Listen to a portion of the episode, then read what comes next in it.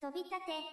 放送局はい、ホズメ野球機です。はい、どうも、再生ふぐちみピリピリです。はい。で、今回はですね、えっと、4ヶ月ぶりにちょっと溜まってたお便りをちょっとご紹介したいと思いまして、はい。いや、えれい久しぶりですね。おえら便いちょりっと久会々で申し訳なないです。はい。ちょっとなるべく頻度上げたいと思ったんですけども、なかなかね、えい。はい。ーちょっとやるタイミングを逃しちゃってまた、はい。はい。で、ごめんなさい。えっと、一応まあ、あの、今回、まあ、あの、えっと、リプライと、あとメールと、はい。はい。えー、とあといくつか、まあ、あの他にもいろいろと媒体でもらっているものはあるので、まあ、ちょっと、はいえー取り残してるやつというか、はい、紹介できてないやつもあると思うんですけども前回のやつでも、それもちょっといろいろと紹介していきたいなと思いまして、はい。はいえー、とまずですねすみませんちょっと前回俺ねややり逃したやつで言うと、はあいのーポッドキャストの方にですね、えー、とはいレビュー欄ってあるじゃないですか。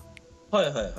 そう、あのーまあ、その、ポッドキャスト、まあ、えっ、と、iPhone とかで聞いてらっしゃる方、ポッドキャストで聞いてる方はわかると思うんですけども、はいあの、評価とレビューっていう欄に、あの、一応コメントできる機能があるので、えっ、と、はいそこごめんなさい、えっ、と、前回の時にちょっと紹介できてなかったので、はい。えーちょっと1年前のものもあるんですけども、おおえーちょっと紹介したいと思います。はい。ー。はい。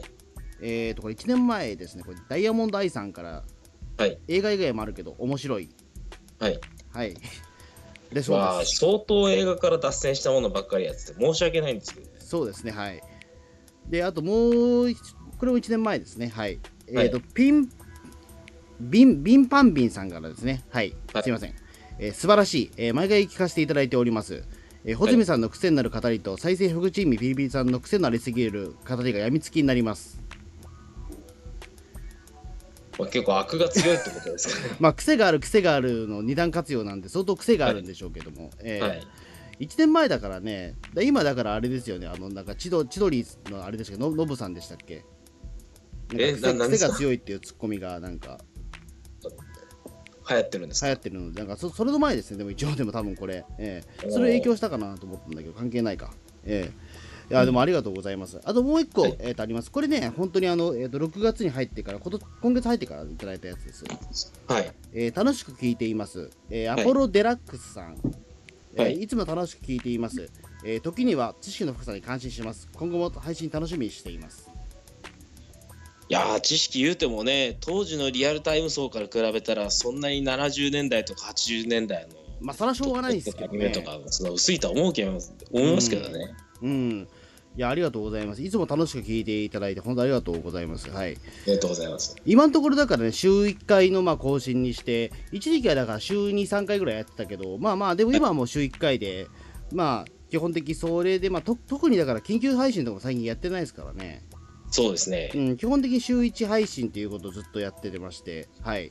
まあ、それで、まあ、十分だと、まあ、それでいい、まあ、いいとは思うので、はい。はい今のところ、ピータン通信がね、僕がもう一つやってる方がね、今、週3になっちゃってるんで、 すごいペースですね。いやー週2から週3になったの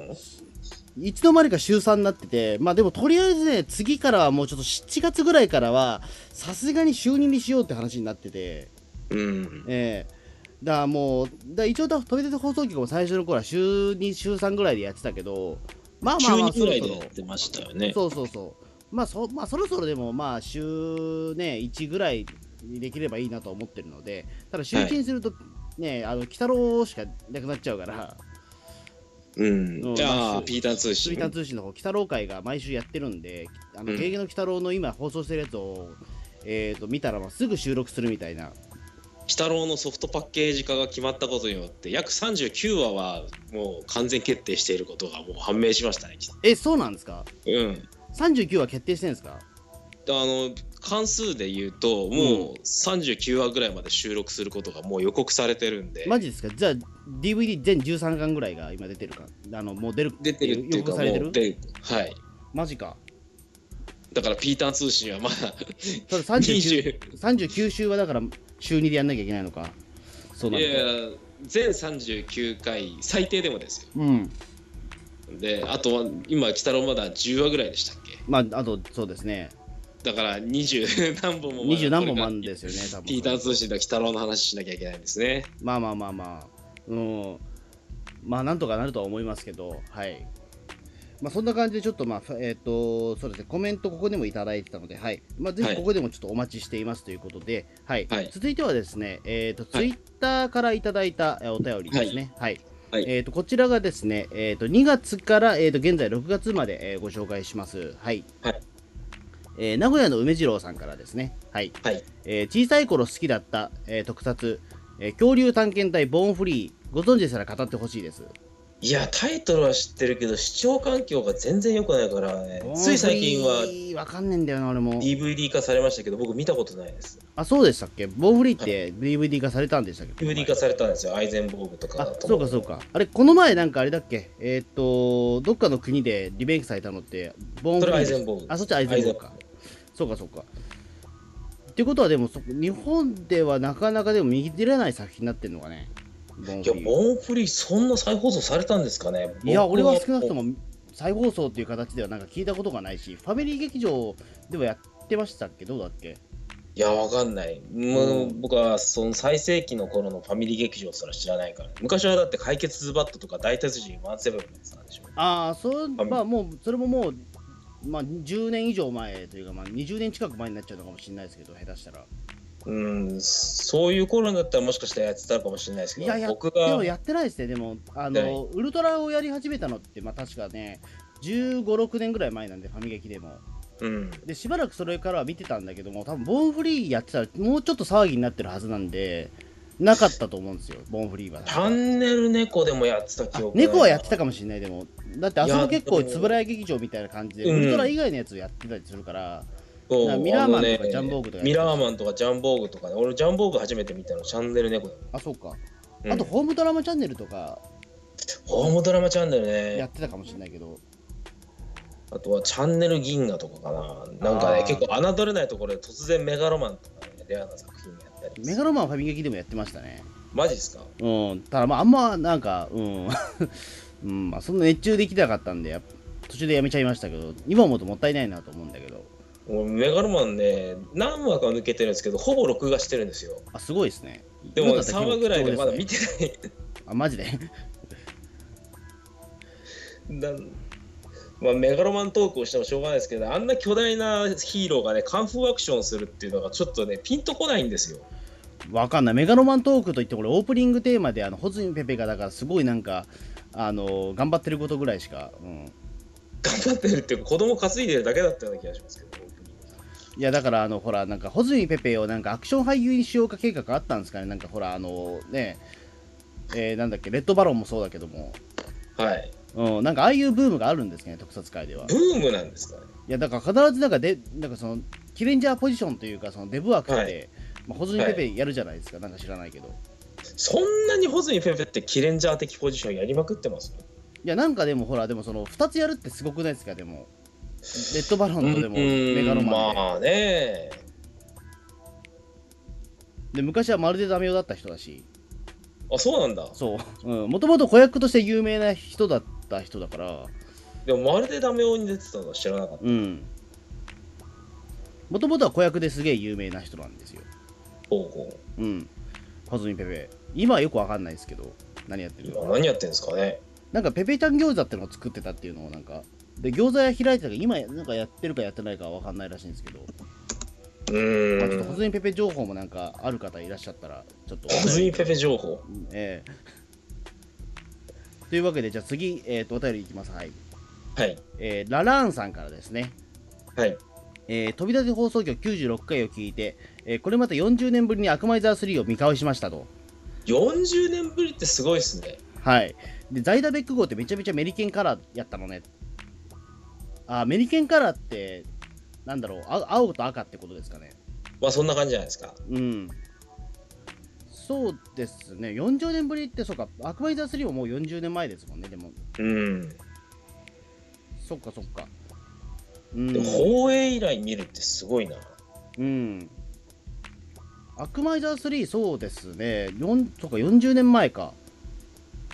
この前いやなーんか、なんだっけな、東京ポッド計画を聞いていたらね、プチカシバさんがなんか急にアクマイザー3の話を振ってましたね、なんか。なんか理想のね、3人組論みたいな話で。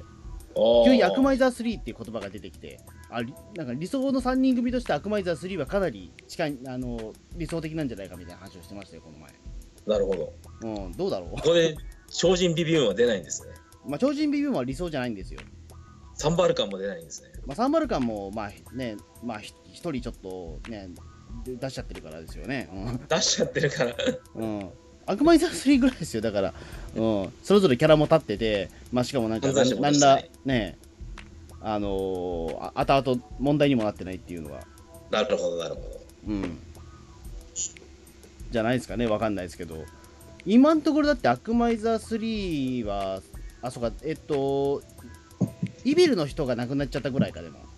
そうですね。そっかそっか。でも、まあ、でも数年前までは、まあ、その悪魔イザー3、まあ、リメイクしようともできたというか、そのオリジナルキャストで。そうね。なんうんかそういう、なんていうか、声優座談会とかやってほしかったけど、追贈実現せずに、イビルの人が個人になっちゃったからね。うん、それでもまあ80歳ぐらいまで生きてたから、まあすごいんでしょうけど、まあね。うん、なかなか。なるほど。じゃあ続いてまた悪魔イザー3のお便りですね。はい。あ、悪魔座に反響ありますね反響ありましたね。あの、鈴松さんからですね。はい。あ、この方、エストラ通信っていう、はい。えー、ポッドキャストやられてる方ですね。はい。おえー、アクマイザー3はデザイン、設定がよく見たかったので、えーその昔に DVD をレンタルしたの、あ、見てください VHS をレンタルしたのですが、えー前品のみしか、前半のみしかなく、えー変わるんだらが見られませんでした。えーあー今回、折を見て Amazon で見ようかと思いました。えーいつか犬妻フラッシュ特集を希望します。ナズマンフラッシュ特集ねう。ん。これ結構声多かったですね。ナズマンフラッシュやってほしいっていう。そうですね。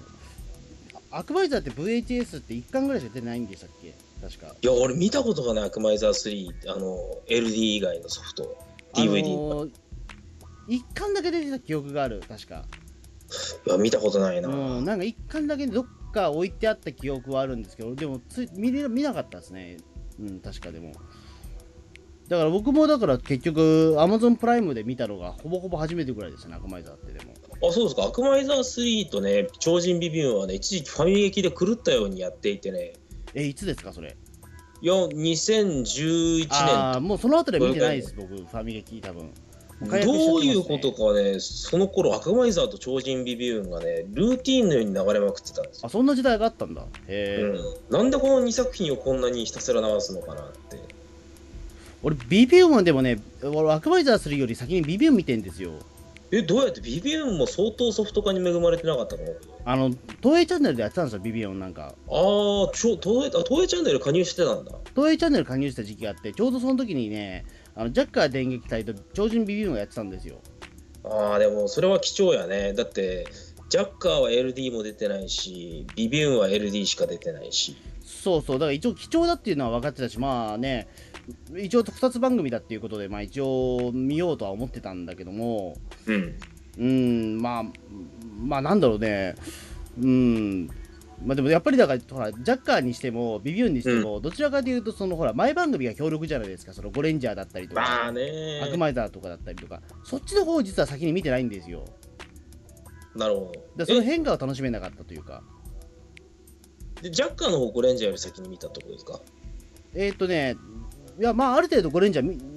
数は見てたんだけどもうん。ただなんだろうね前話見たのはジャッカーの方が先だったおお。うんだってほらゴレンジャーも結局前話 VHS にはなってないからどちらにしろまあ、東映基本的に前話は VHS そうそうしてなかったですよね。ん収録順もめちゃくちゃだし。そうそうそうでね多分ジャッカーは多分 VHS1 巻しか出てないはずですよ俺ねそれはねなんかね子供の頃見かけた記憶があるんですよしかもねスーパーカーの話とかにつまんねえのしか入ってなかったんですうよ、んでなんだこれはというかね、うん、だから本当に謎な特撮だったんだけども、まあ、東映チャンネルがあったおかげで一応見れたは見れたんですよ。うんうん、まあ謎だと、まあ、謎は特撮でしたけどどちらにしろでも俺ジャッカー好きよ結構うんまあまあその気持ちはわかるんですけど、うんうん ただ俺もねなんか途中までしかやっぱ見てないですねだからさっきのメガロマンと同じででも結局ああそっかそのジャッ VHS ビデオどっちか行っちゃったんだよな、うんうん、まあちょっととりあえずまあ次の、えー、とお便りいきましょうはい、またはいアクマイザー3ですねこれもはいああ、えっ、と大場さんからですはい えー、アクマイザー3のは話をついつい真剣に聞いて、えー、芸能北の新キャストについてふんふんと聞いて、えーなかなかオタク心がくすぐられる稲妻フラッシュもぜひやっぱ稲妻フラッシュやっぱね、稲妻フラッシュこの時稲妻フラッシュなんかやるっつったっけなんかいや全くあじゃあなんかこの流れだったら稲妻フラッシュいけるんじゃないかみたいなまあそんなねふうにリクエストが相次ぎましたね。うん。そうです全くイナズマンフラッシュとかの話題も兆候もなかったんですけどね。うん、そうです。ちょうどなんか、芸能鬼太郎の話もこの辺りしてたんでしたっけ新キャストについて。ゲゲゲの鬼太郎もね、もう一応、ずいぶんお便り会取ってないからね、このアクマイザー3回の頃が一体どういう話を配信してたのか、あもあ、うこ思いの出頃せだかならいちょ、ちょうどその辺りですよ。だから、あのー、アクマイザー3と鬼太郎はね、多分ほぼ被ってましたよ、確か。ああ、そっか。うん。で、芸能鬼太郎もちょうどこの頃だから、その、ほら、まだ放送する前で、はい。あのキャストがだからね、えー、と紹介されたぐらいじゃなかったっけ確か野沢雅子さんが目玉の親父をやるっていう情報が出たぐらいでああ、そっか、一回、なんでドラゴンボールが終わって鬼太郎になるんだろうみたいなそうそうそう、回を取りましたね。うんだなんで多分その時古川敏夫さんのネズミ男も決まってたはずなんでそうですね。うんだからそれでやっぱりだから何かしらそのドラゴンボールのなんか企画がポシャってんじゃないかみたいなそうですね。これはね、穂積さんの指摘が当たってたら面白いですね。一応だからそ古う今度川敏夫さんでもなんかあれだったんですよねツイッターの方で一応なんかオーディションを受けたって言ってたんですよネズミ男うーん。だどうなんだろうなっていうかそれが本当かどうかわからないけどああ、どうだろうな。これでね、今度、ドラゴンボールの新作映画控えてるじゃないですか。うんこれでもしメインキャストに山口勝平さんが出てたらね、穂積さんの推測はほぼほぼ当たってるに等しい事態だと思いますよ。ああでもそうですよねでも他だあと沢城みゆきさんも出てたらまあ沢城みゆきさんはまああれかもしれないけどやばまあだからどっちか出てたら多分ね可能性としてありえると思うんですよ、もう一番ね、僕は臭いのは山口勝平さんなんですうん、山口勝平さんはねそなぜ一旦木綿が山口勝平さんなんだっていうのが、ね、全然ね、納得ができないというか、よくわからないんで。うあ確かに山口勝平だけちょっとなんか違うような気がするんですよねなんかうん鬼。太郎の中でもやっぱり他はだからえっ、とまあ小泣きじじいと塗り壁が同じくあれがし、えーと島田敏さんがやられてたみたいなもうね、そこはなんか予算の都合なのかよくわかんないですけど、僕、あんな低い声で喋る島田敏さん、初めてですよ。あれ、塗り壁ってボイスエフェクトかけてないんですかねかけてないと思いますけど多分あんな低い声出せるんだ、島田敏さんって。うんだから地声まあ塗り壁のモノマネなんてもうまあ言うてしまえばまあ誰でもできるしまあ塗り壁って言っときゃいいわけですからそれそうなんだろうけど、島田敏さんがもともと声がとにかく高い方なんで、うんええー、と思ったのね。まあねまあ多分だからまあそこはだからまあだまあ誰でもいいっちゃ誰でもいいのかもしれないけど下手すればそういうもんなのかな確かねえっ、と1期2期もねかぶってるはずなんですよ確か小泣きじじいとは確かダブルキャストなんだ。うんまあ伝統っちゃ伝統なのかもしれないけどうん。うん。なるほど。まあ、じゃあ次、続いてましたらですね、えーはいドンドンゴロスさんからですね。はい。いいですね、ダブルスタンダードおやすさん。ハンドルネームにしたいくらい。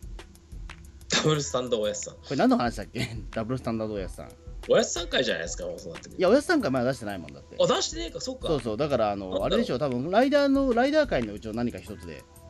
なんだろうな。うん。そう、まあ、一応、おやすさん会もね、一応取ったんですよ、この前ね。そう何を出してて何を出してないのかちょっと今若干混乱してたわすいませんそうそう、うん、だ一応だから第1期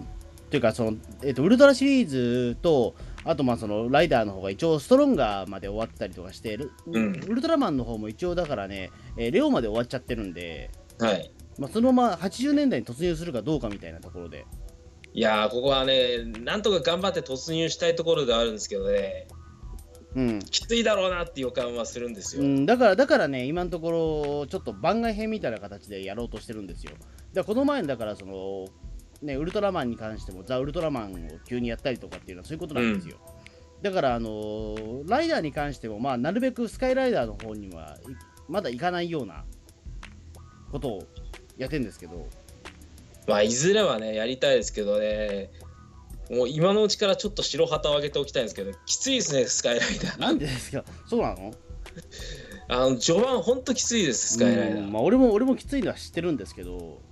いやー久しぶりに見たけどねあこんなきつかったっけかなーってぐらい、ね、久々に見たらダメージがでかかったですスーパーワンが面白いのでもスーパーは面白いですね。ただしスーパーマンは、人人ドグマ編はきついです、僕は。ああまあ俺もそんなイメージなんだよな正直全全話は見てねえんだけどでも全話見りえ見るほどでもないじゃないような気もするし、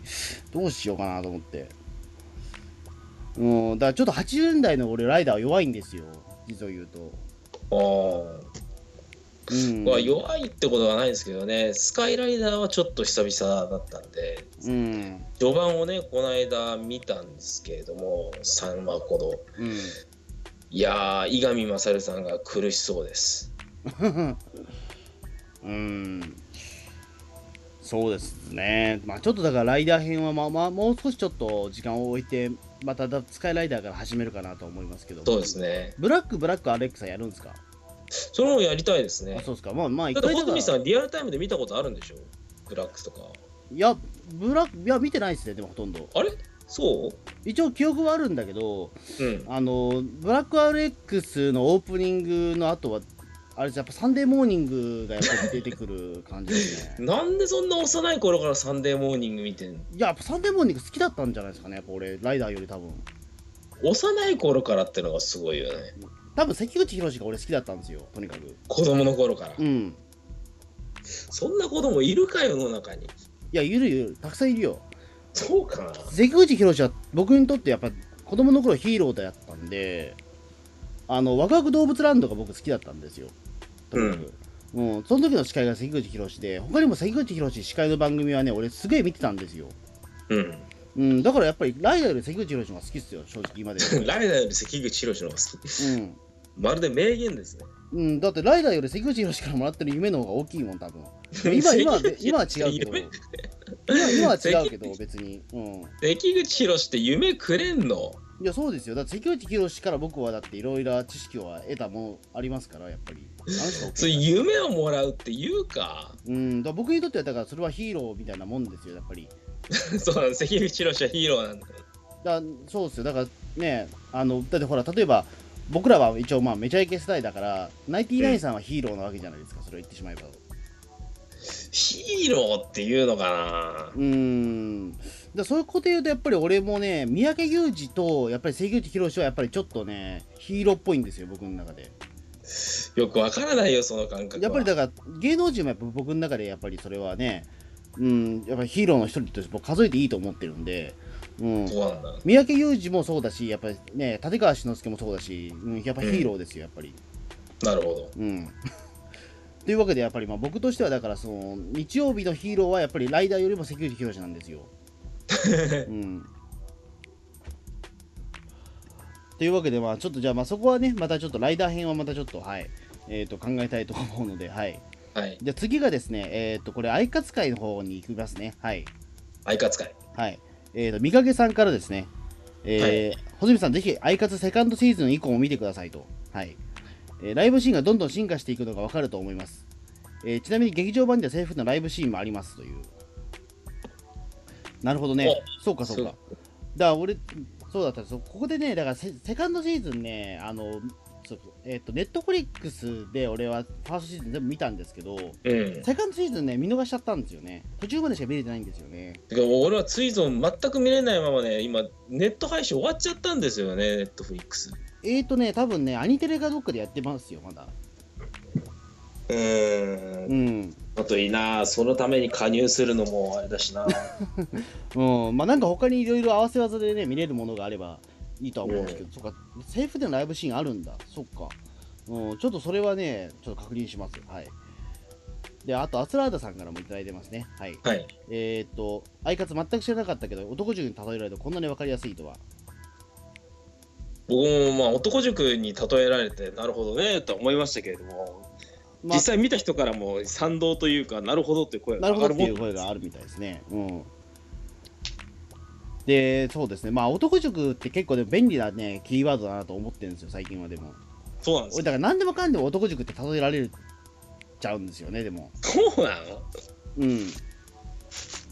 や、なんか俺も最近ね、なんかあの、いや、ちょっととある少女漫画今読んでて、こはれい多分多分男塾みたいな話だなみたいなああーいかんいかんそそういうこと考えちゃいかんいかんのだって最近ちょっと思いがちになっちゃったんですよ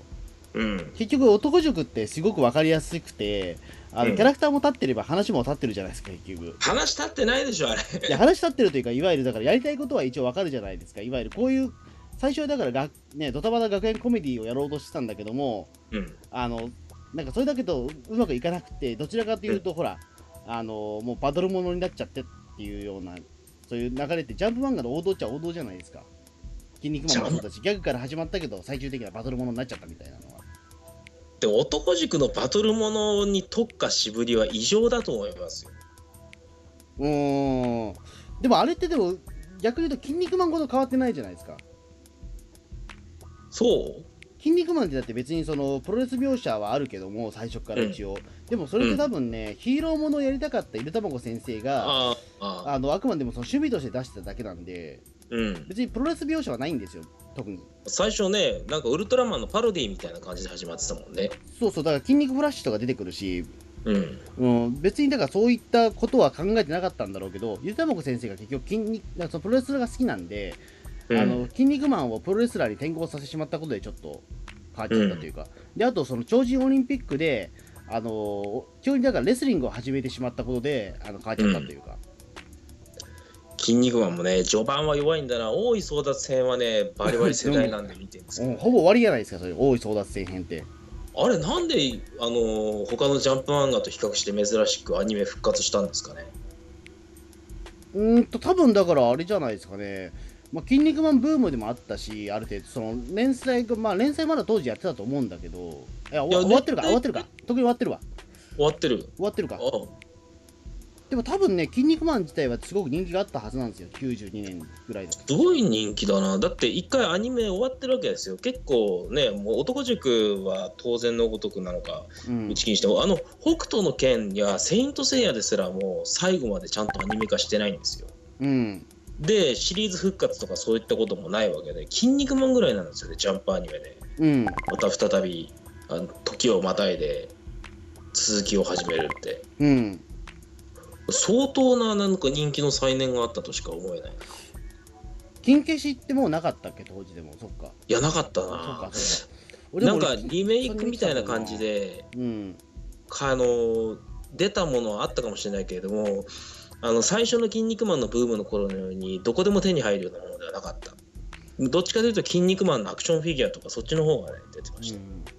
で僕らの世代だと、例えば、筋肉マンって、うんあのもうだって僕らよりちょっと上の世代じゃないと分かんないはずなんですよね。だから僕らが唯一そのリアルタイムでしてた筋肉マンって、うんあの大井争奪戦編でしかないんですよ、実を言うと。そうなん85ですよ年、86、7年だと多分。だから俺ネプチューンマンとか分かんなかったもそうそう、急に出てきて、ザ・サムライだっつって出てきて、ん、うん、誰っ誰て、ねで、ネプチューンマンだ出てきて、誰っていう。だって感じでうん分かんなかった全然、うんあとね、その大井争奪戦から入ると、あのジェロニモってすげえ強そうみたいなね。うん、うん。元人間っていう前提を知らないんだから、だって、ジェロニモ。うん、うん。なんかすごい強者キャラが出てきたみたいな風に思うみたいな。うん、あと、ロビン・マスク最強って思いがちみたいなね。そうそうそう、うん。うん、だからそれがやっぱり大井争奪戦編世代というか、うん入り口としてのあれだけども、まあ別に筋肉マン会をやろうと思ってたわけじゃないので、まあちょっとまたうん筋肉マン会は別でやりますけども、はい。そうですね。えー、じゃあ続いてですね、またアイカツ会ですね、はい。はい、えー東京ミルク放送局さんからですね、はい。えーとピリピリさんのアイドル大変だなという一言が相方のすべてを表していると思いま した、新庄、はい、これだから、あのあれですね、えー、と僕がだからその、えーと、東京ミルク放送局さんの高尾山オフ会の時に行った時に、あのはいそのパーソナリティの新庄さんからすごく勧められたのがこのアイカツだったんですよね、えーはい、でそれ一応全部見て、それでまあ感想会やったというような感じで、おい、ようも全話見れましたね。いやまあがん、まあ、なんというか、はい。えーで、実は新庄さんからですね、あのーえーっと、まあ、この、一応、まあ、アイカツ会終わった後もですね、えーとはい一応、メールをいただきまして、はい。はい、あの、これ、あの、過去、番組にもらった、えー、とメールの中でも一番最長なんですよ、これ。最初は、最長なんですよ。でちょっとですね、えーっと、これ全部紹介できるかなこれ、すっげえ長いんですよ、 これ。まあ一応ちょっと、は、えーっと、まあ、はしょら、はしょらないんで、えーっと、一応、だからちょっと早口で言っていきますね、はい。はい、えー、穂積さん、ピリピリさん、こんにちは。毎回楽しく拝聴しております。えー東京ミルク放送局の、えー新庄です。今回はあの、えー、相方を取り上げていただいたということで、えー、矢も盾もたまらずお手入れ申し上げてしまいました。えーあの夏の日の高尾山で、えー、穂積さんを説得した日のことを昨日のように思い出します。えー実際は、えー、東方かなり酔っ払っており、えーかなり曖昧な記憶ですが、点々点。えーさて、えー、アイカツへの、えー熱いご感想ありがとうございます、えー全世界のアイカツおじさんを代表してお礼申し上げます、えーアイカツの代表人物は先駆け男塾のキャラクターで例えられているくだり、えー我々のせのせへの説明として大変素晴らしいと思いますえーが一つだけ言わせてもらえば、えー、ダタヤミとはキリア葵ではなく第二に登場するライバルキャラクターの、 えー、お大きい聖夜だと思う聖夜だと思います、えー男塾過去スターライド学園を追放されて、えー入学オーディションに落ちて持続至上主義一芸入試の、えー関東合学連、えードリームアカデミーえーでトップに立ち主人公たちに挑戦してくるという、えー立ち位置そして終盤は、えー主人公星宮一郎最大のパートナーとして神崎瑞希さんと共闘するところ、えーさらに口癖の、えーあなたがどうなら私はレあなたがレなら私はミもうお前が弱いんじゃねえおお俺が強すぎるんだという伊達臣といつも通ずるものがありますと。はいえー現在、え2期をまだ見ていただいている続、はい、2期をいただいているということことですが、えーアメリカンシーアイドル、何この字面、えー、5つの回答を気に入っていただいたなら、え2期の79はぜひ見ていただきたいです。え1期の最終回の、えー神崎瑞希退学というギャグシーンの最大のとばっちりを受けたトライスターの元メンバー、一瀬楓と、えー、東堂優香の魂が救済されるストーリーなのですが、えー過去のあるエピソードに関するサブキャラクターの心情を丸々、え1回使って丁寧に描写するアイカツという作品の大河ドラマっぷりを表す両エピソードだと思います。泣けます。えーそして2期まで見たらぜひ、えー劇場も見てほしいですね、え2期終了後のアフターストーリーで本当のスタンで年宮一が神崎瑞希の魂を救済、えーすいませんこればっかりでする話ですが、えー G ガンダムでいうところの、えーガンダムファイト王者になったドモンが、えーデビルガンダムに取り込まれたレインを救う、えー最終決戦の答えを照らし合わせれば近いでしょうか、えーうちの番組でも散々言うてますが、えー私は劇場3回、えー見に行って3回泣きましたそして、えー、と2期まで走って劇場も見ていただいた後は、えー、暁男塾に担当する3期、えー、あかりジェネレーション4期もぜひ見ていただきたいですね。えー天才派の星目いちごから落ちこぼれの大皿あかりに、えー主人公が交代し、えー彼女の成長を丁寧に描いていくストーリーに、えー、親目線で涙が止まらなかったことが必須です。とかやってると全178話全あっという間だと思いますので、えーぜひ相方バーツの感想をしていただきたいと切に願っております。えー私が何度言っても聞かなかった相方のちゃんまつ2018も、えー、穂積さんの話を聞いて興味が湧いてきたと申し上げておりました。もう一押しだと思います。えーそれでは長々と失礼いたしました。えーこれからも番組応援しております。お互いに頑張ってまいりましょう。新庄勇気、ありがとうございます。いやありがとうございます すごい熱量の文章だすごい熱量なんですよ、これ。 えー、わあ、もう、 なもう感想がなかなか出てこないですけど、はいね。だそうですね。いやーハイカツ見れればなネットフリックスとかアマゾンプライム両方で見れない今ねそうネットで視聴できる環境はこの2つしかないんですようん。まあそうですね。まあでも言う言うてることはでも非常にわかるんですよ。ええはい。まあちょっとね、ええまあちょっと今、相方使い、もう一回ちょっとね、2期をもう一回見るかな。でも、今でも割とね、ゲオとかに置いてあるから、近くにでもピルピルさんゲオとかないんですか、でも。ないんですよねえんかい。練馬ないんかい、ゲオ。練馬ねど田舎でないんですよいや、そんなことはないでしょうが。練や馬取れ本な当かったにってことはないでしょうよ。あのねゲオあったんだけど潰れちゃったんだよねあ、そうなんだ。あまあ、うんまあ、まあ、このね、まあ、ここ最近はまあ本当にネット配信にまあ負けてますからね、やっぱりゲオも。てかね練馬区がちょっとおかしいですよいや、知らないですけど、練馬区は。ええ一回ね小竹向原とかで降りてみてくださいここで何をすればいいのかっていう風に戸惑うぐらいね商業施設ないんですよいや、小竹向原とか、それだってね、俺だってどういう劇か全然知らないけど、でも、あそだって特に何もないとこでしょ、多分わかんないけど、いやほんと何住もな宅い街でですしょ、よだって小竹向原は確か。もう超住宅街です、ね、でしょ、まあ住宅街は普通だよ、それは別に。いやちょっと普通じゃないレベルの住宅街なんだよいねや、それは普通だよ、例えばだって、それだって八王子とかでも、なんか多摩境とか行ったら、別にそれは、うんね、住宅街だから何もないよ、そりゃ。うん。スーパーとかもなんもないのまあ、スーパーはあるけど、 小竹向原ってスーパーあんのかなあれまずそんなとこなんですよ、わかんないけど、まあちょっと小竹向原からじゃあ行きますよ。何線ですか、それ。えっとね西武有楽町線か副都心線じゃあ、全然ちゃんとしてるじゃあない西で武すじゃなかい。西武有楽町線ってなんですよゆあの東京メトロ有楽町線うんか副都心線有楽町線なんかよくこれ乗ってるもんだって。うん、うん。そうか、でも ちょっと降りたことはないけど、じゃあ降りてみますよ。ええはい。というわけでですね、はい。まあ、あの、相方会非常に熱いお便りありがとうございました。はい。ありがとうございます、はい。じゃあ続いてですね、えー、と、これは、これまたしてもこれ、三影さんの方からいただきましたね。はいえーこれ3月に入ってきますね。えー、と高橋留美子作品ならメゾン一国がおすすめですよ。関数も少ないですし、はい、おすすめ俺ね高橋留美子作品の中で俺目のメゾン一国が多分一番好きああ、そうなんだ。うん関数少ないって何巻あるんですか、これでも。文庫版にして15巻じゃねえな10巻かああでもなるほどということはだから単行本にしてまあ10 15巻ぐらいはあるのかな多分だからあとね今ねそこ小長いん学だ館うん小学館のね漫画ワンってアプリでうん1日1話しか見れないけど無料で見れますよ大変だ 一日一話しか見れないんだまあポイントなんていうか有料ポイントみたいなのを使えばそれはじゃんじゃが読めるんだけどあーそう無料で読もうとすると1日1話しか読めないって制限なるほど一日一話を読んでいくってなかなか大変だよねでも確かにそう結構手軽のペースでね僕そのペースでこち亀アプリでね全巻制覇しようと思ってたのにねアプリがサービス終了しちゃうんだよねマジかだ1ってえこち亀一日一話ですかそれ日2話かなあ一日二話かまあそうだよねでも 200, 200巻あるもんねそれでもね86巻まで進んできたんだよおおそしたらアプリの方マラがさ、あのサービス終了のお知らせとかいうのが出てきちゃってさ何っていうもうショックもいいところだよああなるほど、まあ、ちょっとだからね高橋留美子作品だから、まあ、できればちょっと満喫行った時に思おうかなと思ってるんですけど今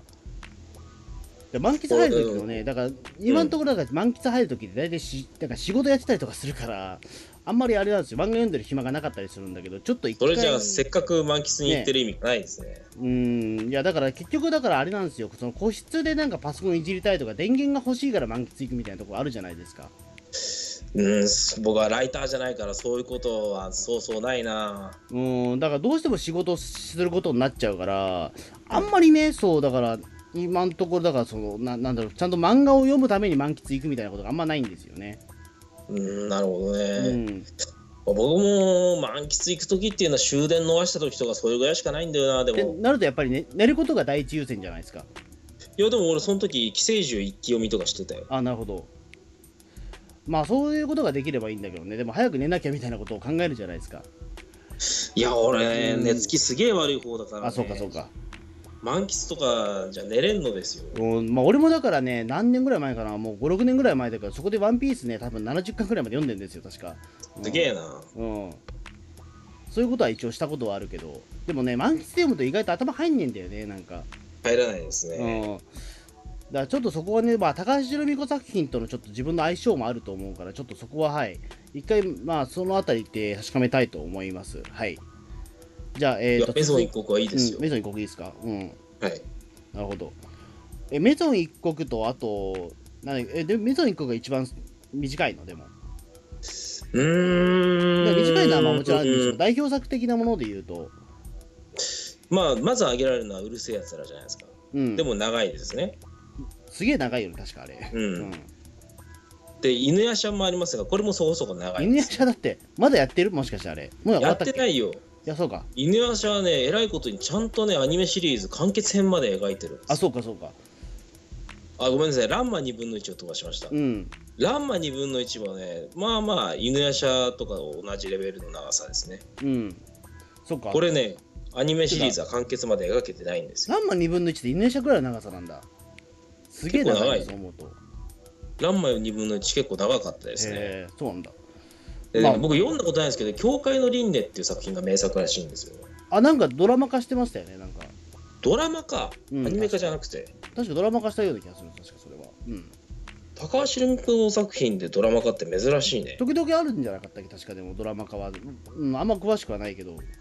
いやー単発でメゾン一国のドラマが作られたぐらいじゃないあ、そっか。うん。まあ、じゃあちょっとメゾン一個読んでみますね、はい。ええじゃメゾンあ一、国つ続いてはじゃあ、えー、とまたごまたこれも、えーこれウルトラマンシリーズの時のやつですねこれはい、はい103回、えーはいラララーンさんからですねはい、はいえー太郎は、えー小学校低学年の頃かな、えー学年誌で大きく特集されてたような気がするな同級生に太郎って名前の子はいなかったので、えーあの歌でからかったりはしてないな、えー、一郎二郎の兄弟はいたけどねあーこれだから太郎っていう名前があのー当時の子供どう思ってたんだっていうかねうん話題にしましたよねそうそう、あの歌でからかったりやっぱしてないっていうか、まあ、た太郎って確かにそうか、うん、俺同級生にいたけどね、太郎って。うん、何のひねりもない名前ですよ本当に太いローで太郎ですかうん。3人ぐらい知ってるよ、俺、多分あいるもんだね太郎って俺一人もいないよあ、そう俺知り合いに太郎なんて名前の人一人もいいなないいんだ。そっかう。ん、一あの応、強いて言うなら知り合いと呼べるレベルじゃないんですけど、坂本太郎監督しか知らないそれはだってもうだって坂本太郎監督とかはもうだって相当上じゃないですかだって太郎世代よりも全然上やんだってさ、うんうん一郎二郎っていますでもいないいないあそ一郎はいるんだけど二郎がいないうまあ兄弟ではいないけど一郎二郎も二人とも俺知ってるな本名一郎二郎の兄弟いるえーいやその兄弟はいないけどけどでも多分これ聞いてないけど多分二郎のさんの多分兄は多分一郎さんだと思うんですよマジかうんだ太郎じゃないんだあでも太郎二郎の可能性もあんのかでもそうかうんうん。そうか、そうか。でも、そうか、太郎とでも一郎だと、ほら、でもそうか。うん。その次は、次男は二郎になっちゃうから、でも二郎だけちょっとあれですね。なんか損してる感じになるよね。うんなんか、ほら、でも、一郎の次は、だから2だから二郎だけど、太郎の次の二郎って意味わかんなくないでも。でも太郎二郎ってねあれは犬だっけかなうん、た犬ですね。春がいですしねうん。あとさらにお目にかかったことがないのは三郎ですね三郎は俺もいない、会ったことないです、三郎さんう。んうん。篠田三郎ぐらいしか知らないですよ白田三郎はだってあれ芸名でしょ、だって。うんうん。あ、えっ、と、で、あれぐらいかな、だから、あの、なんだっけ、えー坂本三郎ぐらいじゃないですか、でも坂本三郎多分。うん、あの、ほら、時和荘にいた人なんですけど、漫画知ら家のないいや、意外、いや、多分、いや、でも多分ね、ビリビリさんは知ってるはずなんですよ。あの、えーライディーンの作画監督がやってる人だから、あそうなのそう、うん。名前は知ってるはずなんですよ。だから、あの漫画家さんだったんだけど、あの、うん漫画家辞めて、その後アニメーターになったんですよ。なるほどうん、でその後ねあのライディーンとかあとなんなんだっけな、えー、とザブングルとかの作家やってるんですよ、へえうんサンライズ系に行ったってことかなうん、らしいですけどね他にもいろいろねやってるはずなんだけどね坂本三郎さんっていう、その漫画家元漫画家さんの、えー、とアニメーターは元時和荘の方なんですよ、ほうほううん、であとね割とどこまで活躍されたっけな確かあの少年足部とかのあれですね、えーと作画監督もやってましたねてへかえそもそもだからあの他にも言うとだからその今調べたらねえっ、と一応だから時和荘関係で言うと、えーサイボーグ00年79年版の佐賀監督やってる人ですね結構早く漫画家辞めてますねいやだからもう50年代とかやめてますよもうこの人ああうんだから他だって多分ね多分これはピリピリさんの方だと思うんだけども、はい。ヤマヤマトの方も佐賀監督やってるし、えうん、ザ・ブングルもそうだしダンバインもそうだしエルガインもそうですよ、ー、あすごいわ。うん、ドラグナーとあでもかそのあたりもそうだしだから、キャラクターデザインとかは、ね、覚えるんだけど、ね安彦さんとか。アニメーターってそんなに詳しくないんだよな、うん、俺。うん、でも多分絵柄的には多分絵としては多分ね見てる名前だと思うんですよね多分坂本三郎さんうんうん、坂本三郎さんの絵は多分結構見てる方だと思う。多分そういうことだと思うんですようん、うんそうだよリアルで三郎さんってでもそんなにねうんおらんね確かに、うん。うん、この人も三男坊だったからかなうん。じゃあ、えー、と続いてはじゃあいき,、えー、といきますねはいはい。えー、と穂積さんの、えー最高あこれごめんなさいパズニーさんですねはいはい。えー最高のシェフは自分は興味が深い、えー料理の好き好きは個人差があるものだけど、えー、ホジムさんの作る料理を見てみたい特にカレーとって天津飯とチャーハンハムライス自分の好みの味を自分で作れるようになりたいで、でも、穂積さんの料理を一回食ってみたいよ。いやーでも多分ねうん人によって多分これは相当ダメになっちゃうと思うんですよね多分うん。多分まずいって言うと思うよ多分番組でも話したように、人が倒れたことがあるぐらいです。そうそうそうそうええでででもパズニーさんねでもその後自分で作ってみたらしいんですよだからおあの穂積さんの言う通り作ってみた、えー薄味に自分薄味好きの自分には普通のチャーハンにハムライスの方が美味しいあハムライス作ってくれたんですねでうんロースハムをちぎって塩コショウと醤油で味付け、えーライスをぶっこんで炒めて完成だこれだからあれですねえーっ、とハムライスっていうのを自分で作ってるって話をしたんはずなんですよ僕確かこの番組ではいはい。だから本当にだからその辺の市販のハムをちぎって塩コショウで、で味付けして最後に醤油かけて終わりっていうご飯炒めるんですあかご飯炒めて俺炒めるご飯を炒めるピラフとかチャーハンとかそういうの作ったことないなそれなんマジですか何ですかそれマジマジてかピラフってご飯炒めないよだってそもそもあここピラフは炒めないかチャ炒めないんですよ、うん、だからーハンとかご飯を炒める料理を作ったことがない本当に それなんかそれ嘘、う本当それご飯を炒める料理を作ったことがないってマジでうんえ自分でチャーハン作んないの作んないへえじゃあチャーハンって100%外で食うものみたいなそうだねへえマジか俺そんなに料理にね自信腕自信ないんだよまあでもチャーハンぐらいは楽でしょだってそういうもんなのかねうんまあ料理大好き細見さんからするとうんまなあんでてもこことのはないハムライスはでもあれなんですよ俺これ山本昌之さんの歌であるんですよこれまんまそのありますだかねらそれ僕もが僕細見さはんにうん細見さんに言われて初めて知ったけどあれ歌なんですかねあれもともと歌なんですよだからうん弾き語りみたいになってますけどうん歌でいいんじゃないですかねだからそれでだからあのその歌を聴いてだからああハムライスってあるんだと思ってうん作ってみたら意外とうまかったっていうのがもともと僕ねい今はだからハムライスぐらいしか作んないですよマジででえも、うん、チャーハンはもうやめました、うん、ハムライスばっちかりょっになりました、うん、いとやハムライスで十分ですよ結局それ栄養足りなくて倒れたりしないんですかいやね足りまあ栄養は足りないけどでもチャーハンもでも結局栄養素なんてた大したことないもんだってそううんだってチャーハンなんてだってそれだってねネギネギだけでじゃんだって野菜なんていやもっと入れないなんか作ったことない何なんか入れないんのレタスとか入れんのなんか人参とかをなんか細切れにしたりとかし人て参入れそうだけどな入れないいかや人参なんて入れないでしょ多分入れないあ人参入れると甘くなっちゃうもんだってあいやそれをこそまさにピラフの方ですよ人参入れるとしたら、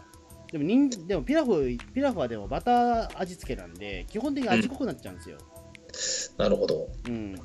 それはそれでまたちょっと問題があるというか、うんうんやっぱりだからちょっとね、うん、ピラフはまた大量に作んなきゃいけなかったりするから立ち込まないといけないし、うんうん、だったらやっぱりねハムライスの方がまだ簡単ですよやっぱりでまあその、まあ、食べ物系のやつでもう一つねえーっとメールをいただいてましてですねほいえーっとラビーマネームよっさんからですねはいほいはい。えーっと、穂積さん、ピリピリさん、こんにちは。えこんー、にちは穂積さんにはゴールデン劇場でいつもいろいろとお世話になっております。えー、飛び立て放送局は僕好みのテーマが取り上げられ、毎回楽しみに拝聴させてもらっています。えーその95後半で話題になったジャパリマンですが、えー聞いてみても私も食べたくなりました。えーゴールデン街劇場で、えー、穂積さんにお会いした折に、えージャパリマンについてお尋ねしたところ、まだ食べてないということでした。えーちょうど劇場の近くにファミマがありましたので、えー僕も食べてみたいので、えー買ってきましょうかと声をかけると、穂積さんはすごい楽しみとされていましたね。えーしかし、えー劇場の近くには3軒のファミマがありましたが、えー売り切れやもともと置いてない店舗ばかりでなかなか入手ができませんでした。イベントの第2部、第3部との間に、えー少し長い間がありましたので、えー少し離れた店舗に足を伸ばしたところ、なんとかチョコ味を買うことができました。えー、穂積さんにジャパリマンをお渡ししたところ、えーすごく喜んでくださいました。えー一緒にジャパリマンを食べたときは、えー同じ釜の道を食べた気分になりました。えー、とそして穂積さんは公約通り130円をジャパリマンに、えー200円払ってくださいました。えー今度はカレー味の、えージャパリマンも食べてみたくて、えー目に留まった折にジャパリマンを何軒か回りましたが、もうどこでもジャパリマンは置いていませんでした。今回はチョコ味を食べられたことでよしとしましょう。えー次のシーズンはぜひ、えーチョコ味、カレー味、両方のジャパリマンを制覇したいと思いますという、えーメールをいただきました。ジャパリマン買ってきてくれた人がいるあんでそうなすんでねすよ。あの、えっ、と、これね、多分ね、2月の、えっとイベントの時ですね、僕が出演したゴールデン劇場のイベントの時に、あのこの方来ていただいて、よっさん来ていただいてて、はい。はいそれで、まあ、じゃまあ、そのポッドキャストよく聞いててくれたんで、それでまあ近くにファミマがあったんで、ジャパリマン買ってきてくれたんですよ。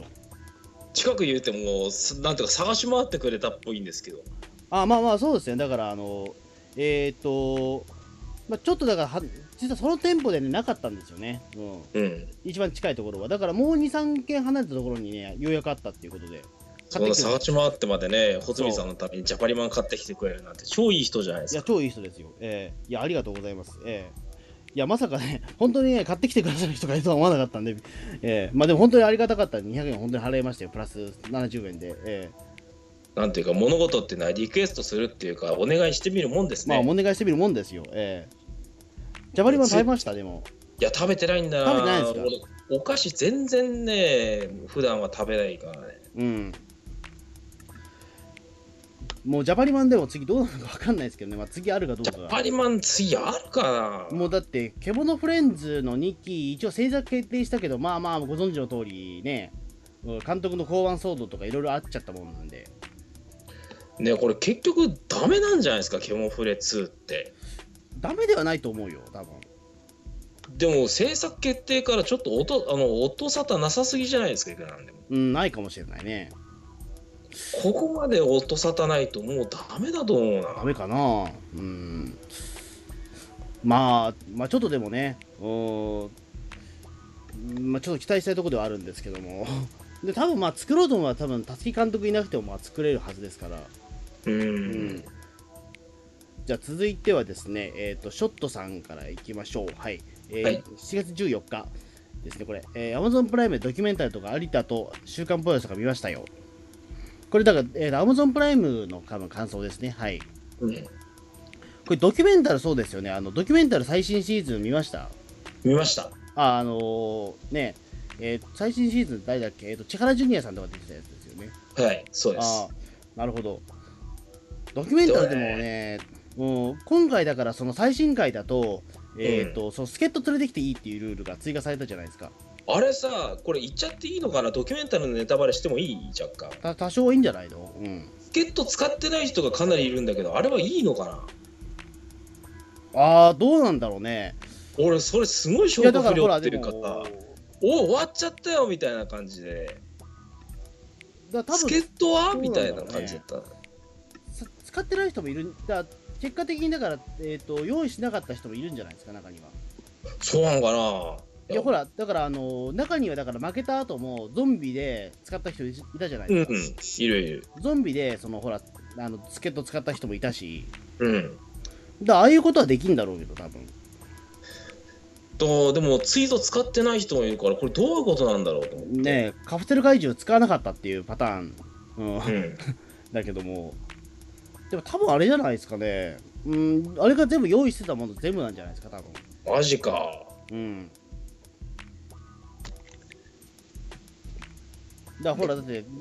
確か力ジュニアさんとか完全に手ぶらで来てたかしなんか知らないけど、うんじゃあ助っ人もやっぱり用意してないってことそうそうなのそかう、うん、それこそ用意する用意しないは多分個人の自由になってくるんだろうけどななるほどねうんいやーでも5はねちょっととあるきあの人があまりにも強すぎてちょっとつまあー完全にチートというか過去最強過去類類がないぐらい強い人が来ちゃったんでうんうんちょっとあれがねちょっと残念だなというか他のメンバーがすごい豪華なんですけどねうんでも意外とでも意外な人がでも残りましたよねでもそう思うと決勝戦ぐらいはあそういう人残っちゃうんだと思っ俺もてっぱなからこの人絶対あの最後の3人にはまず間違いなく残るなっていうぐらいあそう結構でもなんか最初から笑ってたからあれと思ってこれはダメかもしれないなと思ったらあその人は、うん俺ダメかなと思いましたうん意外とでも生き残ったというかうんうん、そうですね、だあと、まあ、5一応だからね、あのシーズン4はみみんなだから結局ね、なんかもうみんな、しょんべん漏らしたらそれで OK みたいな話になってたから、ちょっとそれは違うなと思ったんで、5はだから下ネタがだいぶ少なくなってきたから、うんよかったんですけど、そうですね笑いの質向上しましたよね うんさすがに尿はダメだろうという、だってもうそんなもんゲートでも何でもないじゃないですうんかであそこまでいっちゃうともうどうしようもなくなるというかね。ううんんじゃあ続きましてはですね、えーっと、次はこれ、アスラーダさんからですね。はい。はいえーっと、レディプレイ会です、これ。はい。はいレディプレイで、えーピリピリさんが感じた疑問を全部説明するのは難しいですが、えーは前い提としてこれはゲームに集中、熱中している人たちの話で、えー現実世界では今現在と同じように会社があって学校があるんだと思います。えーうんあくまでオアシスは、えー会社でもスマホをいじっていることの延長と考えればいいと思います。まあ確かに会社はね序盤でなんかでちらっとは出てくるんですようん、でなんかねゲームで負けて飛び降り自殺しようとする人がねうん、あいいいましたね、うん、そうでも多分あれねそうだよあの後ででも説明があんまないからねよく分かんなかったんで写真見た時ねうん主人公の普段の生活のルーティンも学校も行かずゲーム配信なのかなでもが学校は別にこの世の中からなくなったわけではないってことなんですかねで。も VR システムあそこまで発達しちゃってるんだったら別にね、行く必要もないのかもしれないけど、でもそういうことじゃないのかな、やっぱり。でもね、あじゃあオアシスの中に学校もあんのかな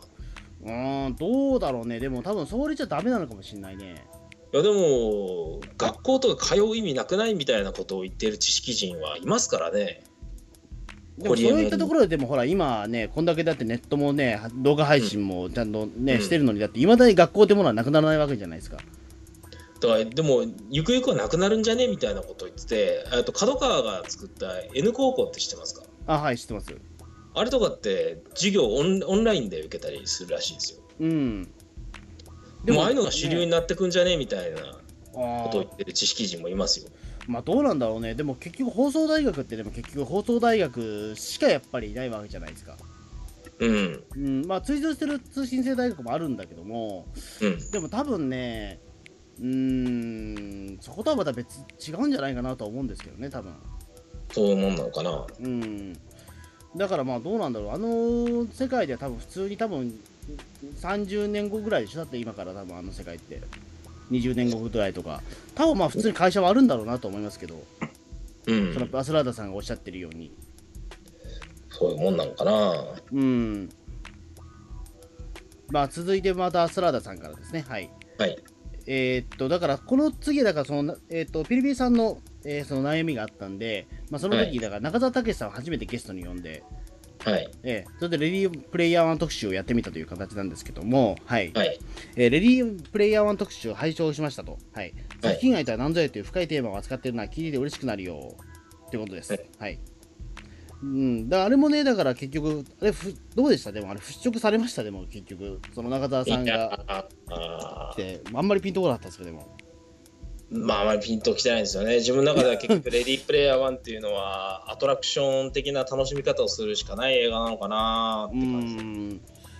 であともう一つまた来てますね、えっと、熊本千恵美さんからですね、えー中澤さんゲスト会など聞いていました、えーはい個人的な考察として2人が恋に落ちたのはそこじゃないなと思いま したそこじゃないんだそうかあのーレディープレイヤー1でそのね結局どこでえっ、と2人がその主人公とそのヒロインがどこで恋落ちるのかわからないっていうのをビビビさんはずっとおっしゃってて、うんで。僕らはだからそのなんだろうその現実世界であったその女性のそのなんだろうコンプレックスの部分を認めたから好きになったんじゃないかみたいな話をして、うん。じゃないんだそこは違うんですね多分違うんじゃないですか。いじゃあどこなんだっていう話になるけどや、でも確かそにれは俺は分かんないから困ってるんですよ。そっかでも人によってはそういうことなのか僕はでもそうとしか思えなかったけどな、まあ、多分この名前からして多分女性の方だと思うんですけどそういうことじゃないんだな多分うんあー番組の中でも話題になりましたけど、そういうところが分かってないから、あとは変なところに疑問がいくから、我々3人はダメなんですね。うん。まあどうだろうし、あ、でも多分ね、まあ、2人が恋に落ちたのは多分そこじゃない、あ、でもまあ、いろいろ多分まあ、積み重ねもあったんだろうけどね、多分。うん。うん。でも急にでもあそこのオチで別になんかで、キスしてエンドは別にそんなに間違いじゃないと思いますけど、別に間違いってわけではないんだけどさ、うん。全然なんていうかね、おお、そうだよね、そうだよねってはならないんいだやよ。でもそうなんにはなるよ、でも、一応。おーうん。だから現実世界で、ああ、よかったねっていう話じゃないですか、あれは。まあ、それはそうなんだろうリア充になってよかったねって話じゃないですか、結局あれ。うーんだから結局だからそれは言ってしまえばだってあれってねレディープレイヤー1は、まあ、結局仮想現実にはやっぱりリリアルがないっていうことを言いたいがための映画じゃないですか結局あれって。うんうん、だいう意味で言うと別にだってそれは鼻から分かってるし逆に言うとそれがね、大体だってその仮想現実の方がいいっていう人なんてまあめったにいないわけじゃないですかその割合として。いや現実世界だって全部くっそり仮想現実の世界だけあったらそれでいいよなんて言う人はそんないないじゃないですかだから別にそこってテーマじゃないんですよこれ、そうなのかねうん、だって例えばほら人殺しは良くないみたいな話ですよこれ結局これって 言ってしまうと当たり前のことを当たり前に言っただけの映画ですから言ってしまうとこれそこにそこに行ってしまうと別にだからテーマじゃないんですよそうやって別にじゃあなんかあのラストシーンでねあのゲーム開発者のおっちゃんが言ってくれるありがたいお言葉は身も蓋もない話になるいやだから当たり前のことなんだってだからあれはだからそれを聞いて主人公は涙を流してたんですかまあ、あの世界、まあ、だから30年経つと、まあ、もしかしたらああいうことになっちゃうのかもしれないけど、でも別に2018年に生きてる我々としては、別にね、そんなに、うん、まあそうだろうなとしか思わない話だとは思うん ですよ、別に。テーマ、テうんーマそれはテーマじゃないから、やっぱりそれは別に。じゃあ続いてですね、はいえっ、と、アスラーダさんからですね、はい。はい。えっ、と、既存のものが明らかに違うことにするのは確かに嫌ですね。うん。えー大怪獣バトルは僕もダメでした。えあーー、そうめだちゃイケの新レギュラーはあれで一つの区切りになってしまって視聴をやめちゃったんだよな。でも、鬼太郎なら何にされても好意的に受け止められそうという。うん。結構、穂積さんに近い。そうですね、はい。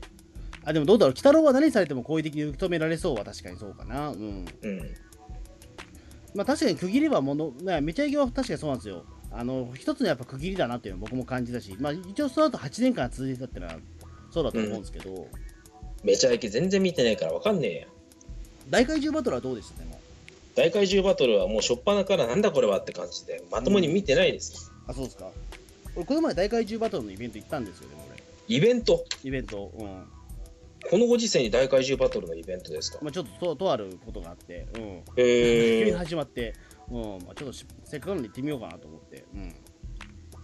そうオフィシャルそうオフィシャルのイベントじゃなくて大怪獣バトル鑑賞会とかそういうプライベートなやつじゃなくて、えっ、と、これね、ちょっと関わってくるんだけど、その、めちゃイケの、えっ、と、三中さんがやってたやつですね、これ。元メンバーの。はあそれに僕、ちょっと行ったんですよ。大怪獣バトル会ということで、南翔太さんがゲストに来たんですよ。おうガチの大怪獣バトルそうそうイそベうンそトう。ねで、三中さんってあんまり知られてないけど、あの、すごい特撮マニアで、はいうん、でそれがなんか怪獣のイベントをやる、特撮のイベントをやるということを見に行ったんですよ。はいうん。で、そこで大会、いきなり第1回目から大怪獣バトル特集っていう、えー、その大怪獣バトル好きなんだうん、大好きみたいですね。うん。だから、まあそうですね。だから大怪獣バトルは、まあ僕も嫌いなところ、好きなところはあるけども、確かに。うん。うんうん、そうですね。既存のものが明らかに違うことをするのは確かに、うん、っていうのは分かりますね。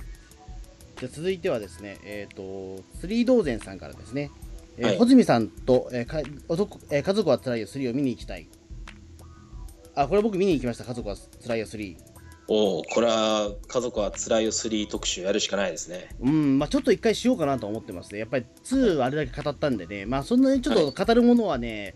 多くないかもしれないけど、はいうん、まあちょっと一応形としてやろうかなと思ってます。は家い族は辛いよ見ま見ましたでも。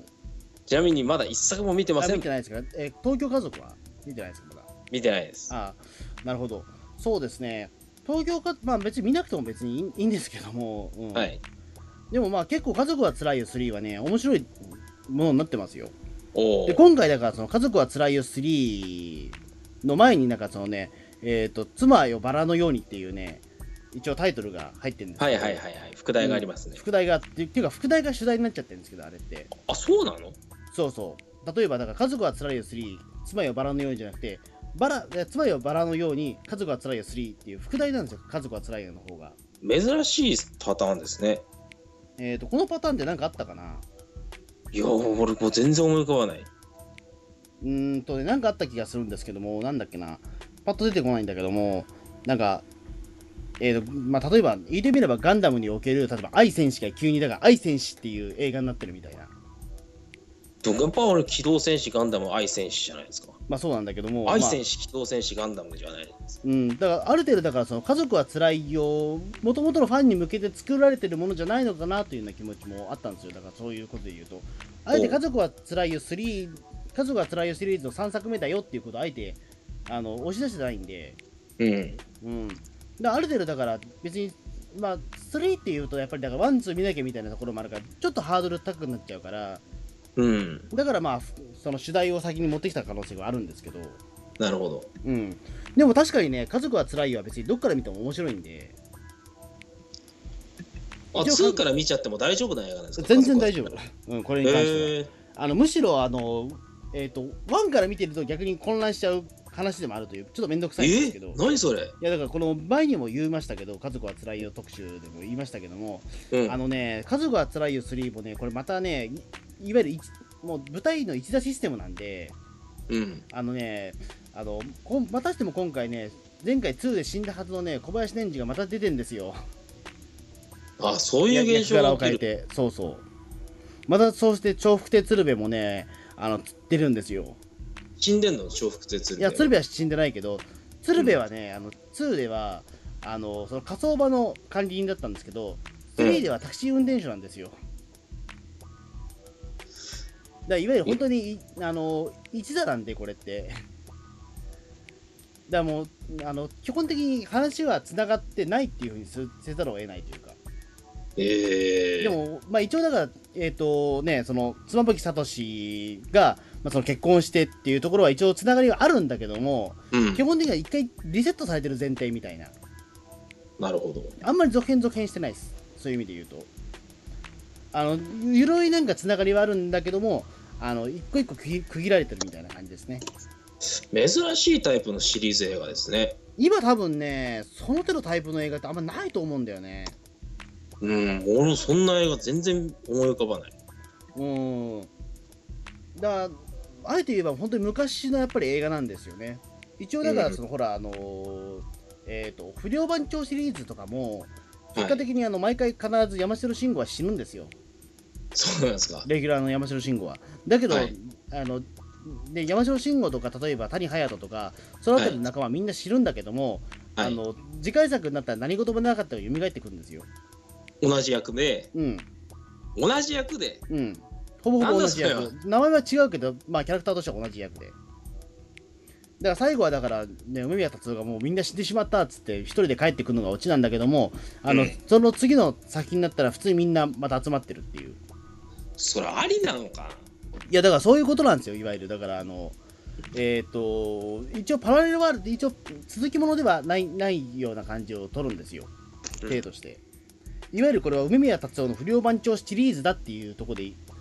あの花柄フィクションだっていうことなんですよ これ言っもうてしま作うりと手がそういうフィクションだっていうふうにもろ手で投げ出しちゃってるってのはすごいでいすねやだからもう関係がないんですよだから一回その楽しめなければ別にいいからあのー100%その見てるお客さんを楽しませればいいからその場で殺してしまった方がいい場合は殺してしまうんですよ結局で別に次回作見に行くとは限らないから別に次の作品も山城慎吾も使っていいいいっていうようなすごい発想だなぁうん、でも、まあでも、そういう使い、やり方をする映画って、まあ最近あんまないっすね。だからいや許されないでしょうね家そうい族がう辛いぐらいじゃないですかね、多分。うんでも別にそこに関して、いまだになんかね、小林年次死んだじゃねえかよみたいなツッコミをする人もそんないないし、マジかだからもうそういう一座だっていうことになってるから、ね、舞台と同じだから、本当に。山田洋次一座ですかそう、山田洋次一座ですから、これは完全に。じゃあ続いてはですね、えっ、と、これザ・ウルトラマン界で感想ですね。はいえーイソライターさんからです。はいえーウルトラマンをテーマに語った回だと今回のザ・ウルトラマン回が一番面白かったですあマジか見ている人が少ない作品だからこそ、えー丁寧に魅力も、えーダメなところも惜しいところも語ってくれるのがいいよね、えー劇場版のザ・ウルトラマンもざ確かにやってほしいといううんうんであともう2個ぐらいもらってね、えーと日本のスーパーロボットアニメだと1人で巨大ロボットを動かしてる作品が多いのに、えー宇宙戦艦のパイロットがグリーンなのはそんなにダメかなああそう言われるとねうんまあなんかもう刷り込み的なイメージかなヤマトとかさガンダムのホワイトベースとかやっぱり戦艦っていろんな人がいてっていうなんかもう刷り込み的なイメージがあるんだろうなそうですね、スーパーロボットアニメ、まあ、一人で巨大ロボットを動かしたらそうなんだけども、うん宇宙戦艦のパイロットは、言うてもだって、ロボットより大きいからね、多分宇宙戦艦は。だって明らかになって、そのね、えっ、と、ザ・ウルトラマン、ジョーニアスが、まあ、大体身長、あれ40、50メートルぐらいあるでしょ。うんで、ね、ウルトリアとかって、だって大きさ的には、だって、ね、何百メートルあるじゃないですか、あれ、そう、うんやっぱ戦艦なわけだし。うんうんだからね5人で動かせんのっていうのはどうしてもね違和感が拭えんのですよまあそうですね、だから他に例えば増票みたいな人方がいらっしゃれば別にそれでいいんだろうけど、そうじゃないからね、うんやっぱり。それ出してほしかったんだけどなダメなのかなっていうことねまあ、いなんだろう、一応だからそういった人がいるような描写はなかったけど、ザ・ウルトラマンでも最終回近くでも、結局全部5人で動かしてるって話だっけもう結局ウルトリアは5人で動かしてるそうか、すごいな、そう思うと。であとキャプテンウルトラ特集もやってほしいということで、えーマジでキャキャプテンウルトラはバンデル成人編を超えたら基本面白いと思っていますというつまり前半クソってことじゃないですか 俺前半も好きなんですけどねバンデル成人編あキャプテンウルトラ全部見たことあるんですかありますよおあのこれバンデル成人編はねこれまただからねあの家族は辛いけどもリンクするんですよこれ小林年次さんが出てるんでえうんえうんまあそうですねあの小林年次さんがだからそのキケロの女王をやってるのでそれがジュニアぐらいまでうん、うん、で降板しちゃうんですよでね降板して、うん、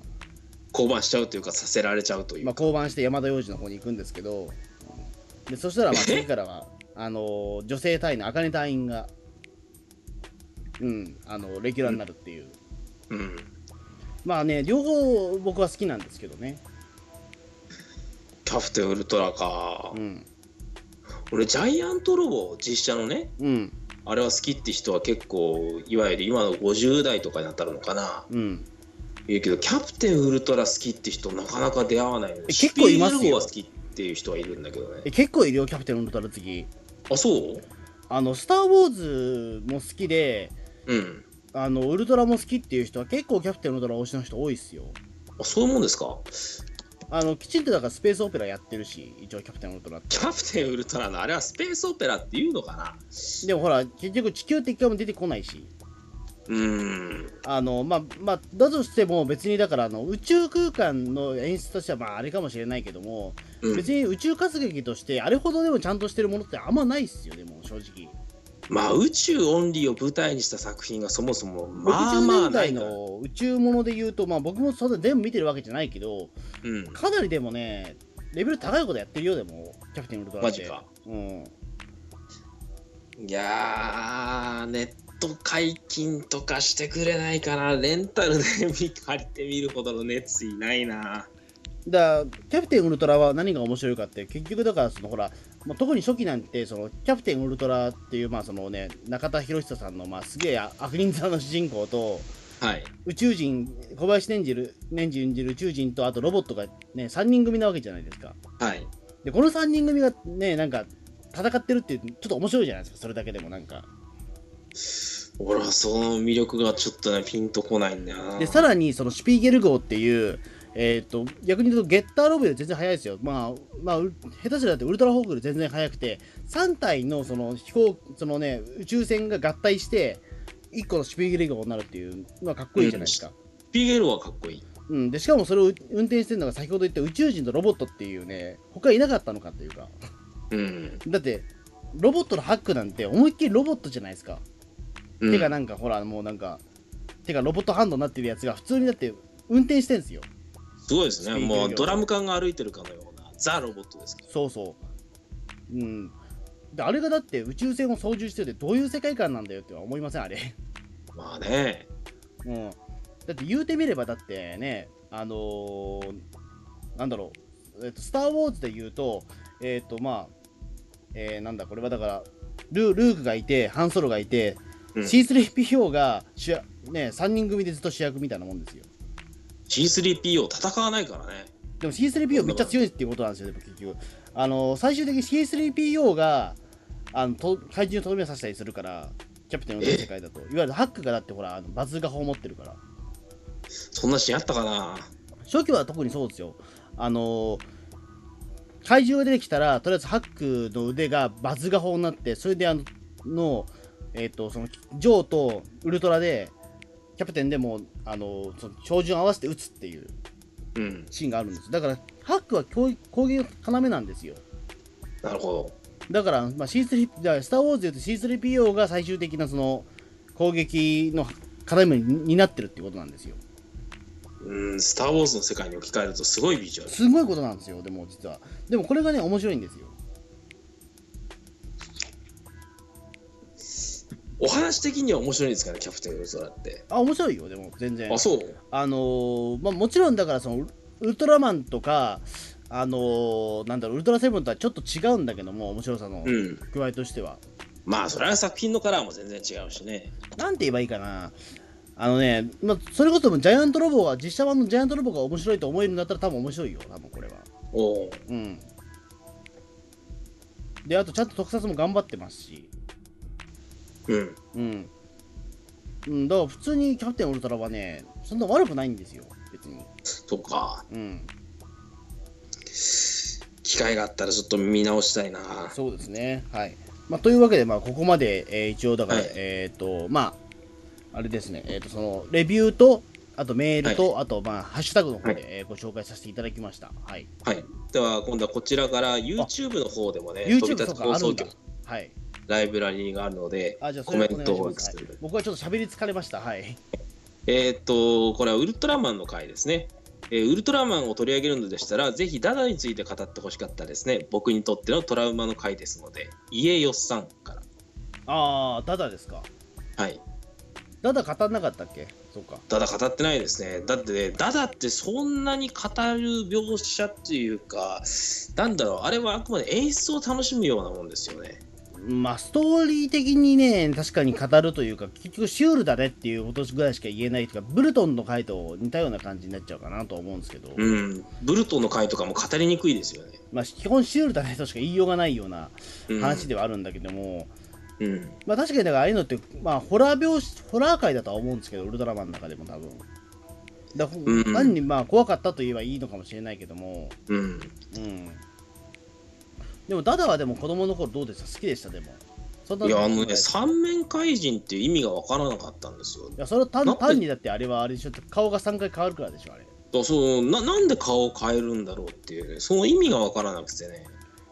あれかなだから「筋肉マン」っていうとこのねあのザ忍者みたいな感じであの顔が1回傷ついたら変えら変えられるみたいな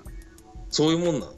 うのんあのーまあ、顔が破壊されたほらスペシウム構成を受けたら顔が焦げちゃったじゃないですかだかうんらそれで変えたりとか そういうもんなのかなうん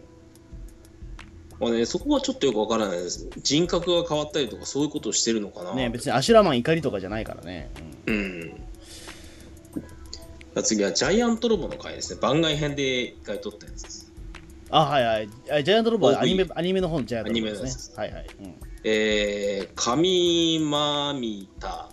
8923はい当時 VHS でリアルタイムで全巻購入していたのですが1巻を購入するにあたっての決め手はロボのデザインの小林誠氏の魅力とキャラクターデザインが当時流行っていたナディアのラインだったことでしたああそうかそうか右の海のナディアですね、えー、G ロボ妖精横山作品っていうのは後からついてきた感覚ですバビルバビルとマーズぐらいしか原作読んでないですし2巻の収録内容が短くて泣けたのと徐々に発売間隔が長くなったのが悩みでした BGM もすごく良くて CD も毎回買ってました、とのことです、まあ、そそっれかはねでジャイアントロボっていう作品は一体当時としてどう思われてたのかいうかもう全然 G ロボに関してはもう横山要素とか何も知らなくても全然やっぱりみんな楽しめる作品なんですねこれねだそれだからえっ、とだからなナディアから来てんのかそっかナディアのスタッフがかかってるからということで注目されてたみたいな側面があるのかナディアのスタッフが関わってるんですかね、ナディアの LINE っていうのはそういうことそういなうこのとかなですよねだっていわゆるそのねまあナディアも全然僕世代じゃないからわからないんだけども当時のその状況とか、えナディア世代じゃないの、大泉さん。じゃないなじゃないですよだってナディアってなって90年とかでしょうん、だ全然見れるじゃないですか。いや見てない見てないあマジで、まあ、俺も見てないけど、だからもうあのその時は関口宏大好きでした から、うん、でもナディアって多分多分衛星放送とかで NHK でしょ確かあれ NHK、NHK。見れてないな多分俺うんマジか今日は見てないと思う多分それはうんだちょっとだからねそこにはやっぱり当当時だって5歳ぐらいだから分かんないですよやっぱそれはもうもちろんまあ、意外とね、NHK でやってた番組としては内容結構複雑というか、なんというかね、人間模様に非常にウェイトを置いた、かなり丁寧な作りになってたら、子供見てわからないと思うんだよね、不思議の海のナディア。えでもそういうのって多いじゃないですかでもそのなんだっけ NHK のアニメで、 NHK のアニメって多いよだってそうほらあのややだもんとかあったじゃないですか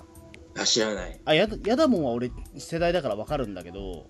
ヤダモンってそんなにあのーなんだろう人間描写ドロドロしてたりとかするのあ知ってる知ってるあそうなんだあのー俺はだからそれが嫌で途中で見なくなったんだけどえー、最初は普通にえーっとねヤダモンは最初は普通にあのーしょま、魔法少女ものなんだけどうん途中からあのーその自分の出世の秘密とかになってってあのー結構ガチなねバトルを繰り広げるんですよヤダモン当時の記憶で言うと、で最終的に誰か死んじゃったりとかよくしてるから見なくなっちゃったんですよえでこれだだからね当時から結構トラウマだっていう人も多くて俺もそう思っちゃったから途中で見なくなっちゃったんだけどえうんで後々その脚本家とか見てみたらあのナディアと同じ人なんですよええうんであの田波康夫さんっていうもともとクレイジーキャッツのあの脚本とか書いてる人なんだけどうんうん、あの日本無責日本無責任時代とか脚本書いてる方なんだけども、ほうほううん、あのその人がだからそういう作品を書いあのそういうちょっと子供にトラウマを与えるような作品を書か書いてたというか NHK 的にナディアみたいな作品ってそんな珍しくなかったのかな珍しくないはずだよ多分うん多分カードキャプターさくらもまあその流れというかねちょっと話はハードじゃないですか俺カードキャプターさくらもそんなに序盤ぐらいしか見たことないんですけど中盤からそんなハードになっていくんだまあまあまあハードというかあれだけどもうんまあだからそんなに珍しいことじゃないですだから多分 NHK はあの言うほどなんだその子供子供してるものしかやってないっていうわけじゃないんでなるほどうん他にね NHK でやってたアニメっていうと戸辺勇ぐらいしか知らないんでうん知らないか戸辺あでも戸辺勇もそうでしょうね、まあ、結局あれはもう普通になんていうか快活な下町活劇みたいな感じでしたよでもあれもなんだろうねえっと他の地上波でやったらおかしくないですかあのアニメってああ NHK っぽいなというかそうそう NHK っぽいってあるんですよねうんあの変にだからほら当時はだってあれでしょあの TOKIO を使ってるでしょだって主題歌ってだったかなうんだからちょっとだからやっぱハイカラ的なちょっとところはあったハイカラというかあれだけどもちょっと大人びたアニメだったんだと思うんですけど、うんうんなかなか多分当時ってジャニーズをジャニーズのそのなんだろう、えー、と歌手を多分アニメで使ったので NHK ぐらいじゃないですか多分そうなだってほらあの忍たま乱太郎って光源氏だしのあうんそういうラインじゃないですかね多分ああれでもなんか日曜朝枠でもなんかジャニーズがキャストだけじゃなくて主題歌を歌ってたりとかそういうイメージがあるんだけどあそれ姫ちゃんのリボンとかですかでもかうんどうだろうまあ、次はですね、ウルトラマン太郎へのコメントですね。あはい太郎はいえー太郎の作品コンセプトなどは、辰巳出版から発売されている太郎太郎太郎、ウルトラマン太郎に比較的詳しく書かれています。ほうほうほう飛ばしの対戦シリーズと並ぶ名著だと思うので、未読でしたらぜひ読んでみてくだあさあー見てないです太郎それ読んでないい。です太郎以外の第2期シリーウルトラとエイティも同じシリーズで出版されています。これね、図書館でなんか読んだことはあるんですけああどの、めちゃくちゃでかい本だっけそういえばでかいというか、でかいで大かい全本本、大全本ぐらいのサイズだったと思う、確か。うん、そっか俺見匠読んでないですねそれこのシリーズね、非常に良かったです。僕、エイティの方あれ、良かったな。うん君はウルトラマン80を愛しているからとか、はあ 君はウルトラマン8を愛しているかってすごいですねまあ、まあ、主題歌のあれなんだろうけど、うん、主題歌のあれなんだろうけどさ、読んだことないですかすごい名ま著あでしたよ、僕ないですあ、れはいい本でしたねうん、うん、ああそっか俺80にやっぱ愛がないからかな 80ね80難しいですよね80やっぱ80年代の特撮ちょっと難しいのかねうんうん実際さあのー青い炎」とかの島本和彦さんのあれは青春団みたいなやつですけど、全然スカイライダーとかに熱中してる様子はないしうんあのー庵野秀明さんが岡田敏夫さんに会った時に「岡田さんウルトラマン80についてどう思いますか?」って言ったら「うん難しい質問だね庵野君君は僕を試しているのかい」って言ってなるほどそんなネタに使われてる状態ですからね。うん。なるほど。そうですよね。だからまあ当時難しいんでしょうね。特にだってね、その時島本先生とか安野さんとかってもう結構な年ですからね、多分。うん、結構な年って言っても、普通の大学大学生ぐらいにの、ねまあ、まあもちろんだからそのあたり、まあ、ある程度卒業しちゃってもおかしくないぐらいの年齢だから、あれだろうけど。でうも、んその中でも特にあの登場人物たちは、特に安野さんが顕著ですけれども、風呂場でまだウルトラマンごっこをしている大学生だったり、うん。まあ、島本先生もね、ライダー大好きだったり、うん。あのー学生コンペっていうのかな、はいはいはい。上映会で流されるライダーのパロディを見て、なんでスカイライダーのパロディなのそこは初代ライダーだろみたいなうん。どっちかというと、再放送作品の方に思い入れがみんなあるんですよね。なるほど。だからあの作品からその当時のリアルタイムの人たちがどういう感覚で過ごしてたのかなっていうのをちらっと覗くと全然リアルタイムの作品にはまってないうん。なるほどそう。うーん、そういうことなのかな確かに。わかりました。はい。えっ、と、YouTube は以上ですか YouTube はまあこんなところですあ、ねわかりました。おー結構長かったですね。今回1時間半やっちゃいましたよ。嘘うん。長っいやーだから今回はだからちょっと4ヶ月に1回は無理だなやっぱり2ヶ月に1回やんないと、うん、うん消化できねえなじゃあというわけでまあちょっとお便りも募集しておりますのではいはい、はい、じゃあまたじゃあちょっとまたえーあのハッシュタグかもしくはメールでも大丈夫ですので、はい、もしくは YouTube でもこういうふうに拾っているので、はいまあ、何かしらの形で届けていただけたらと思います、はい、まあ、Twitter では「ハッシュタグ飛び立て」びっくりマークをつけないで飛び立て放送局はいでつければ大抵は穂積さんや僕が目を通しますので、あ、そうですねはいええというわけなので、はい、ぜひあお便りもお待ちしておりますということで、はい、本日はお便り会でした。ありがとうございました。ありがとうございます